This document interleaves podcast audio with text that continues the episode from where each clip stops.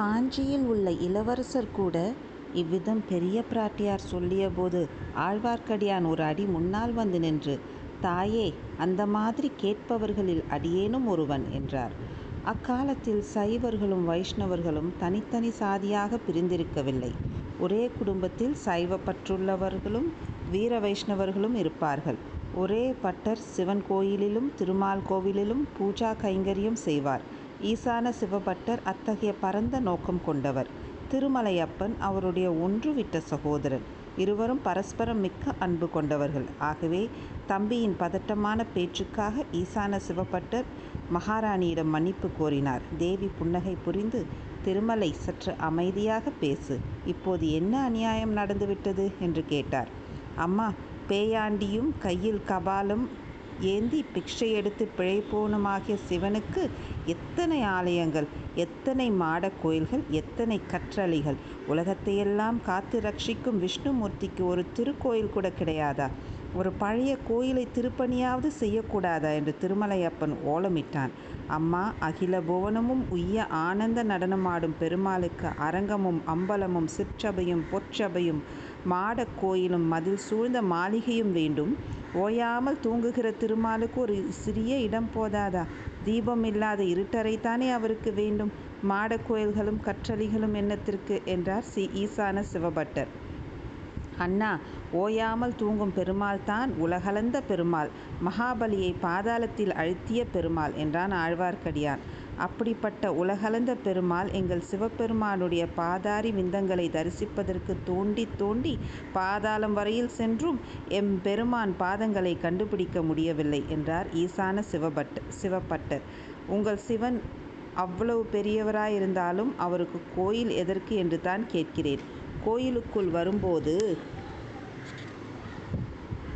அவர் தலை இடித்து கோயில் இடிந்து விழுந்து விடுமே என்று சொன்னான் ஆழ்வார்க்கடியான். மழவராயர் திருமகள் இதைக் கேட்டு சிரித்துக்கொண்டே உங்கள் சண்டையை கொஞ்சம் நிறுத்துங்கள். திருமலை நீ சொல்லுவது என்ன? பெருமாளுக்கு கோயில் கட்டக்கூடாது என்று யார் சொன்னது? எந்த ஊர் விண்ணகரத்தை புதுப்பிக்க வேண்டுமென்கிறாய்? அதை நல்ல முறையில் சொல்லுவது தானே என்றார். அம்மணி தங்களுடைய மாமனார் மூன்று உலகம் கீர்த்தி பெற்ற பராந்தக சக்கரவர்த்தி அவருடைய பட்டப்பெயரால் விளங்கும் வீரநாராயணபுரத்துக்கு போயிருந்தேன். அங்கே வீரநாராயண பெருமாள் அல்லும் பகலும் தூங்காமல் கண்மூடாமல் மாக்கடல் போன்ற வீரநாராயண ஏரியை காத்து அருள் புரிந்து வருகிறார். அத்தகைய பெருமானுடைய கோயிலில் செங்கல் சுவர்கள் இடிந்து விழுந்து வருகின்றன. கோயில் இடிந்தால் ஏரிக்கரையும் இடிந்து நூறு நூறு ஊர்கள் பாழாகிவிடும். வீரநாராயண பெருமாளின் கோயிலை கற்றளியாக்கி திருப்பணி செய்ய வேண்டும் என்றான். ஆகட்டும் செய்வோம். அதை பற்றி விவரமாக என்னிடம் சொல். இவர்கள் எல்லோரும் இப்போது போகட்டும் என்று சோழ் என்ற என்றார் சோழகுல மூதாட்டி. அந்த குறிப்பை உணர்ந்து ஈசான சிவபட்டர் உள்பட அனைவரும் வெளியேறிச் சென்றார்கள். உடனே செம்பியன் மாதேவி குரலைத் தாழ்த்தி கொண்டு திருமலை யாத்திரையில் எங்கெங்கே போயிருந்தாய்? என்னென்ன பார்த்தாய்? என்னென்ன கேள்விப்பட்டாய்? விவரமாய்ச் சொல்லு. ஏதோ முக்கியமான விஷயம் கொண்டு வந்திருக்கிறாய். அதனால்தான் அப்படி குறுக்கிட்டு பேசினாய் இல்லையா? என்று சொன்னார். ஆமாம் தாயே முக்கியமான விஷயம் பல கொண்டு வந்திருக்கிறேன். ஆயினும் தங்கள் திருவுள்ளத்தை நோக்கி காத்திருப்பேன். ஆனால் காஞ்சியில் உள்ள இளவரசரைப் பற்றி ஏதோ சொல்லத் தொடங்கினீர்கள். அதற்காகவே தடை செய்தேன். சற்றுமுன் இங்கே இருந்தவர்களில் உண்மையானவர்கள் யார் ஒற்றர் யார் என்று யாருக்கு தெரியும்? நாட்டில் எத்தனையோ விபரீதங்கள் நிகழ்ந்து வருகின்றன. எப்போது யாரால் என்ன துரோகம் நடக்கும் என்று சொல்வதற்கில்லை என்றான் திருமலையப்பன். பெரிய பிராட்டி பெருமூச்சு எறிந்தார். ஒரு குடும்பத்தை சேர்ந்தவர்கள் இரத்த பாசம் உள்ளவர்கள் ஒருவரை ஒருவர் சந்தேகிக்கும்படி ஆகிவிட்டது. ஆதித்த கரிகாலன் ஒரு காலத்தில் என்னிடம் எவ்வளவு விசுவாசம் வைத்திருந்தான். சொந்தத் தாயைக் காட்டிலும் நூறு மடங்கு அன்பும் மரியாதையும் கொண்டிருந்தானே. அவன் கூடவல்லவா என் பேரில் ஐயுறும்படி ஆகிவிட்டது. திருமலை என் நாயகருடன் நானும் இந்த மண்ணை மண்ணுலகை விட்டுப் போயிருந்தால் எவ்வளவு நன்றாயிருக்கும். என்னை வரக்கூடாதென்று தடுத்துவிட்டாரே. இங்கே செய்ய வேண்டிய பணிகளையும் கொடுத்துவிட்டல்லவா போய்விட்டார். என்ன துர்ப்பாக்கியசாலி நான் என்றார். அம்மா தங்கள் பதி முக்காலமும் உணர்ந்த மகான். ஜனக மகாராஜாவைப் போல் கலியுகத்தில் இந்த சோழ சிம்மாசன் அம்மா தங்கள் பதி முக்காலமும் உணர்ந்த மகான். ஜனக மகாராஜாவைப் போல் கலியுகத்தில் இந்த சோழ சிம்மாசனத்தில் வீற்றிருந்தார். தங்களை இருக்கும்படி அவர் சொல்லி போனது இந்த நாடு செய்த பாக்கியம். நூறு ஆண்டு ஆண்டாக பல்கி பெருகி வரும் இந்த சோழ பேரரசு சகோதரர் சண்டையினால் நசித்து நாசமாகாமல் காப்பாற்றும் பொறுப்பு தங்களை சார்ந்ததே. தாங் தாங்களே தான் தங்களால் தான் அது முடியக்கூடியது. எனக்கு தோன்றவில்லை. என் சொந்த மகன் நான் சொல்வதை கேட்கவில்லை என்று ஏற்பட்ட பிறகு மற்றவர்களை நான் எப்படி கட்டுப்படுத்த முடியும்? இருக்கட்டும் ஒற்றர்களை பற்றி சொன்னாயே இங்கே யார் ஒற்றர்களை அனுப்பியிருக்க முடியும்? இளவரசன் ஆதித்த கரிகாலன் அனுப்பியிருப்பான் என்று நினைக்கிறாயா? என் பேரில் அவனுக்கு அவ்வளோ அவநம்பிக்கை வந்துவிட்டதா? என்றார் சிவபக்த சிரோன்மணியான மாதரசி. என்னுடைய இரு காதினாலும் கேட்டேன் தாயே. இல்லாவிட்டால் இளவரசர் கரிகாலர் தங்கள் பேரில் ஐயப்படுவார் என்பதை நான் ஒரு நாளும் நம்பியிருக்க மாட்டேன். என்ன கேட்டாய் திருமலை? உன் காதினால் என்ன கேட்டாய்? மாமல்லபுரத்து கற்கோயில் ஒன்றின் அருகில் உட்கார்ந்து அவர்கள் பேசிக் கொண்டிருந்ததை கேட்டேன். அவர்கள் என்றால் யார்? இளவரசர் ஆதித்த கரிகாலர் ஒன்று திருக்கோவலூர் மலையமான் இரண்டு பல்லவ பார்த்திபேந்திரன் மூன்று. இவர்கள் மூவரும் பேசிக்கொண்டிருந்தார்கள் இருளடைந்த கற்கோயிலுக்குள் நான் மறைந்திருந்து கேட்டேன். மலையமானும் பார்த்து பார்த்திபேந்திரனும் வெகு ஆத்திரமாக பேசினார்கள். இரண்டு பழுவேட்டரையர்களும் தங்கள் குமாரர் மதுராந்தக தேவரும் சேர்ந்து சதி செய்து சக்கரவர்த்தியை சிறைப்படுத்தி வைத்திருக்கிறார்களாம். அதில் தங்களுக்கும் சம்பந்தம் இருக்கத்தான் வேண்டும் என்று மலையமான் கூறினான்.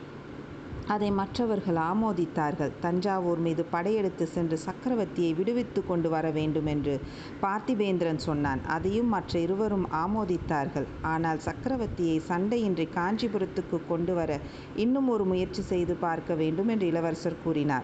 அதன் பேரில் சக்கரவர்த்திக்கு ஓலை எழுதி ஒரு தூதனிடம் கொடுத்து அனுப்ப தீர்மானித்தார்கள். அந்த தூதன் யார் என்பதையும் நான் கண்டுகொண்டேன். அவன் சாதாரண தூதன் அல்ல. மகா சாமர்த்தியசாலி வீர பராக்கிரமசாலி தூதன் வேலையோடு ஒற்றன் வேலையையும் செய்யக்கூடியவன். அவனுடன் நான் பேச்சு கொடுத்து பார்த்தேன். நான் தட்டியில் நுழைந்தால் அவன் கோலத்துக்குள் நுழைய பார்த்தான். அவன் ஒன்றுமே தெரியப்படுத்தாமல் என்னிடமிருந்து பல விஷயங்களை கிரகிக்க பார்த்தான். குழந்தை சோதிடர் அவனிடம் தமது கைவரிசையை காட்டினார். அதுவும் பலிக்கவில்லை. பிறகு அவன் தஞ்சாவூருக்கு சென்று சக்கரவர்த்தியிடம் ஓலையை கொடுத்து விட்டான் என்று கேள்விப்பட்டேன். அப்புறம் என்ன நடந்தது? அதற்கு சக்கரவர்த்தி என்ன மறுமொழி சொன்னாராம்? மறுநாளைக்கு விடை எழுதி தருவதாக சொன்னாராம். அதற்குள் அவன் பேரில் பழுவேட்டரையர்களுக்கு ஏதோ சந்தேகம் வந்துவிட்டது. அவர்களுடைய கட்டுக்காவல்களை எல்லாம் மீறிக்கொண்டு அவன் எப்படியோ தப்பித்து சென்று விட்டானாம். அப்படியானால் அவன் மிக சாமர்த்தியசாலிதான் சந்தேகமில்லை. அப்புறம் நீ என்ன செய்தாய்? காஞ்சிபுரத்திலிருந்து கிளம்பிய பின் நேரே இங்கே வருவதற்காகவே புறப்பட்டேன். வழியில் வீரநாராயணபுரத்தில் பெருமாளை தரிசிக்க தங்கினேன். தங்கிய இடத்தில் பெருமாள் அருளினால் ஒரு பெரிய ரகசியத்தை அறியும்படி நேர்ந்தது. அது என்ன? இன்னும் ஒரு ரகசியமா? ஆம் தாயே கடம்பூர் சம்புவராயர் மாளிகையில் அன்று இரவு ஒரு பெரிய விருந்து என்று தெரிந்தது. அந்த விருந்துக்கு பெரிய பழுவேட்டரையர் வந்தார். அவருடன் இளையராணியின் பல்லக்கும் வந்தது.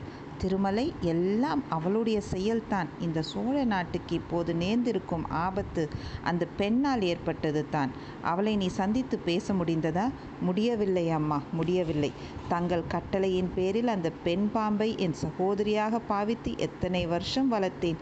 எங்கெல்லாம் தேடி அலைந்து பிரபன் பிர பிரபந்த பாசுரங்களை கற்றுக்கொண்டு வந்து அவளுக்கு கற்பித்தேன். அதையெல்லாம் நினைத்து பார்த்தால் என் நெஞ்சம் கொதிக்கிறது. பெரிய பெரிய பழுவேட்டரையரின் ராணியான பிறகு அவள் என்னை பார்க்க கூட மறுக்கிறாள். அதற்காக வருத்தப்பட்டு என்ன பயன்? இந்த உலகத்து மனிதர்களின் காரியங்கள் இப்படித்தான். நினைப்பது ஒன்றும் நடப்பது ஒன்றுமாக முடிக்கிறது முடிகிறது. அப்புறம் கடம்பூரில் நடந்ததென்ன? பல்லக்கிலே வந்தவள் நந்தினி தான் என்று எண்ணிக்கொண்டு எப்படியாவது அவளை சந்திப்பது அல்லது ஓலை எழுதி அனுப்பியாவது எச்சரிக்கை செய்வது என்ற உத்தேசத்துடன் கடம்பூருக்கு சென்றேன். பெரும் அபாயத்துக்கு துணிந்து கடம்பூர் மாளிகையின் வெளிச்சுவர் ஏறி குதித்தேன். அப்போது தான் அந்த அதிசயமான மர்ம ரகசியம் தெரிய வந்தது. திருமலை உன் வழக்கமே இப்படித்தான்.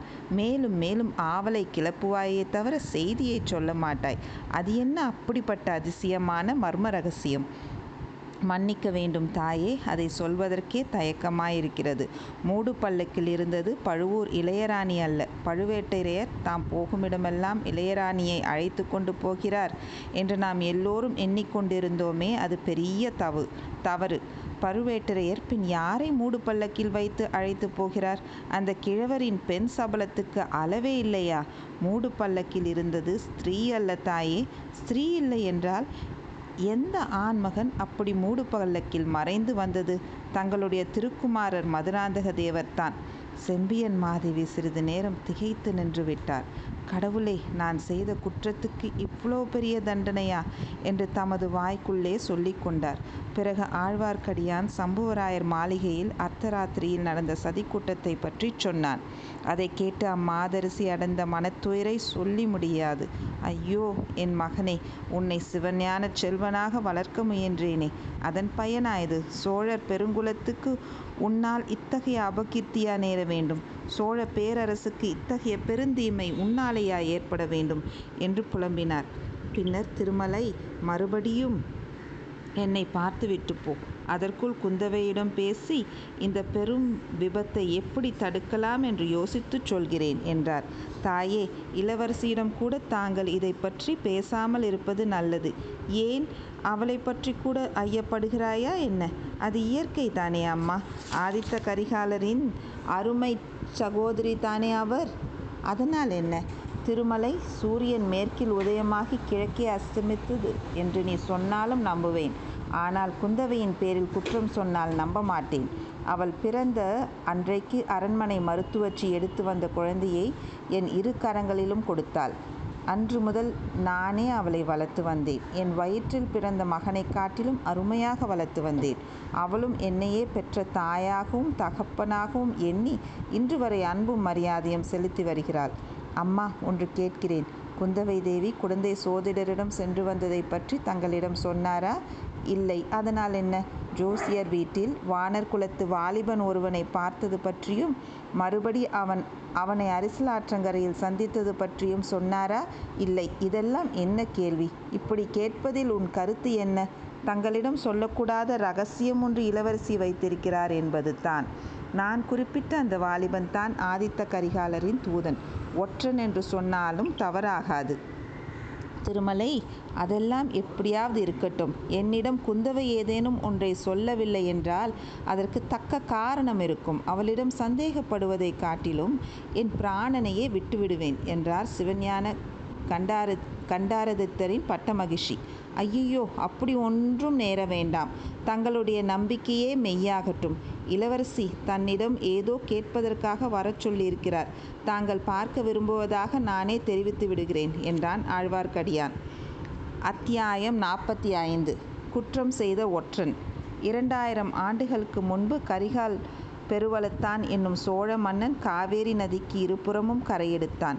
வெகுகாலம் அந்த கரைகள் நல்ல நிலையில் இருந்தது. காவேரி ஆற்றை கட்டுக்குள் வைத்திருந்தன. பின்னர் சோழ குலத்தின் வலி குறைந்தது. பாண்டியர்களும் பல்லவர்களும் களப்பாளரும் வானரும் தலையெடுத்தார்கள். இந்த காலத்தில் காவலம் இல்லாத காவேரி நதி அடிக்கடி கட்டுமீறி கரையை உடைத்து கொண்டது. இவ்விதம் பெரிய அளவில் கரை உடைந்த சில சந்தர்ப்பங்களின் சந்தர்ப்பங்களில் நதியின் போக்கே மேலும் கீழுமாக மாறுவதுண்டு. பழங்காவேரி புதுக்காவேரியாகும். புதுக்காவேரி பழங்காவேரியாகும். அடியோடு நதியின் கதி மாறிப்போய்விட்டால் பழைய நதிப்படுகை சில சமயம் நன்செய் நிலமாக மாறும். வேறு சில சமயங்களில் தண்ணீர் தேங்கி நிற்கும் ஓடைகளாகி கடல் போல் அலைமோதி கொண்டிருக்கும். பழையாறை நக பழையாறை நகரின் சோழ மாளிகைகளை ஒட்டி தென்புறத்தில் அத்தகைய ஓடை ஒன்றிருந்தது.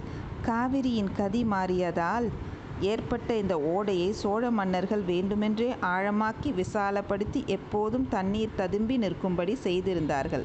அரண்மனைகளுக்கும் முக்கியமாக அந்தப்புறங்களுக்கும் இந்த விசாலமான நீர் ஓடை ஒரு நல்ல பாதுகாப்பாக இருந்தது. அந்த வழியில் யாரும் எளிதில் வந்துவிட முடியாது. அரண்மனையோடு நெருங்கிய தொடர்புள்ளவர்கள் தான் படகில் ஏறி வரலாம். அரண்மனை அந்தப்புறங்களின் அழகிய உத்தியான வனங்கள் இந்த நீரோடையை ஒட்டி அமைந்திருந்தன. அரண்மனை மாதர்கள் நிர்பயமாக அந்த உத்தியான வனங்களில் எந்த நேரமும் உலாவுவார்கள் கூடி குலாவுவார்கள் மயில்களாகி ஆடுவார்கள் குயில்களாகி பாடுவார்கள். சில சமயம் ஓடைகளில் இறங்கி நீராடுவார்கள். ஓடையில் ஓடம் ஓட்டியும் விளையாடுவார்கள். சோழர் குலத்தில் ஒரு அரசர் காலமாகி இன்னொருவர் பட்டத்துக்கு வரும்போது புதிய அரண்மனை கட்டிக்கொள்வதுண்டு. பழ பழைய அரண்மனையின் காலமான மன்னரின் ராணிகளும் மற்ற பிள்ளைகளும் வசிப்பார்கள். பழையாறை அரண்மனைகளில் செம்பியன் மாதேவி செம்பியன் மாதேவியின் அரண்மனைக்கு அடுத்தபடியாக குந்தவை பிராட்டியின் மாளிகை அழகிலும் கம்பீரத்திலும் சிறந்து விளங்கியது. அது சுந்தர சோழர் வசித்த அரண்மனை அல்லவா? அவர் தஞ்சை சென்ற பிறகு குந்தவை அந்த அரண்மனையின் எஜமானியாக விளங்கினாள். அம்மாளிகையின் பின்புறத்து உத்தியான வனம் மிகச் சோபிதமாக விளங்கியது. அதில் வானல் ஆவிய ஆலமரங்களும் இருந்தன சின்னஞ்சிறு பூஞ்செடிகளும் இருந்தன.